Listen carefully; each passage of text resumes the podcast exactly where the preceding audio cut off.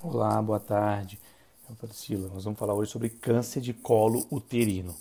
O câncer de colo uterino, segundo dados do INCA, Instituto Nacional do Câncer, cerca de 17 mil novos casos de câncer de colo uterino serão diagnosticados no Brasil, ou seja, um percentual muito grande de diagnóstico a cada ano.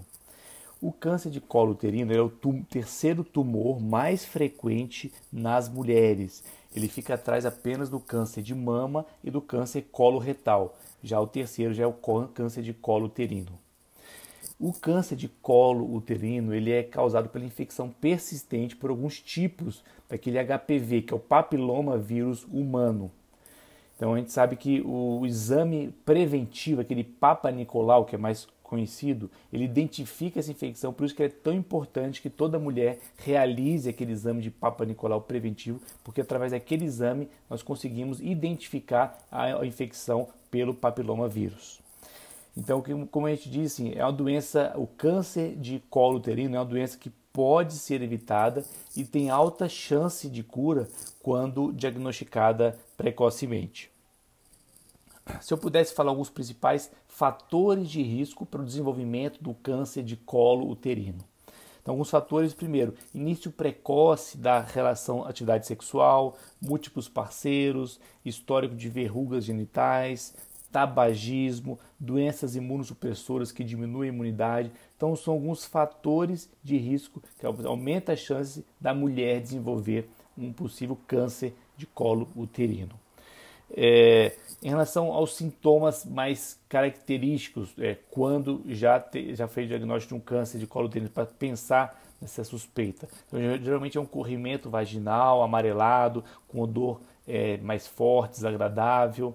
Pode também ter irregularidades menstruais, sangramentos menstruais irregulares, dores na região ali do, do baixo ventre. São alguns sinais de alerta para um possível câncer de colo uterino.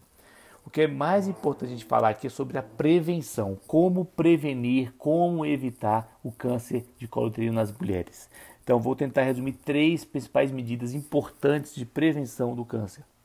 Primeiro, como eu já disse, o exame de Papa Nicolau, que deve ser feito em todas as mulheres, um pelo menos uma vez ao ano. Geralmente mulheres a partir dos 25 anos de idade ou mulher ali que iniciou a relação a atividade sexual, uma vez ao ano deve ser deve ter feito a visita ao ginecologista e realizar periodicamente esse exame. É um exame bem tranquilo, simples, mas importante para fazer o diagnóstico precoce. É aquele Papa Nicolau é um exame que é realizado pelo médico ginecologista que coleta ali aquela secreção nas células do colo uterino. Então, a primeira forma de prevenção é realizar o exame de Papa Nicolau periodicamente, uma vez ao ano.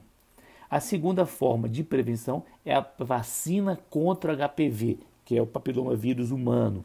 Até tem essa campanha do Ministério da Saúde para meninas a partir de 9, entre 9 e 14 anos e meninos também entre 11 e 14 anos. Então é uma outra forma de prevenção a vacinação contra o HPV. E a última forma é a parte do uso de preservativo. Então são as medidas importantes de prevenção do câncer de colo uterino. Como a, gente, como a gente sempre reforça na maioria das patologias, dos tipos dos cânceres, das doenças cardiovasculares, a prevenção é a melhor estratégia, ou seja, a prevenção evita desenvolver um câncer, evita desenvolver uma doença e se por acaso for feito diagnóstico na fase inicial, as chances de cura também são altas.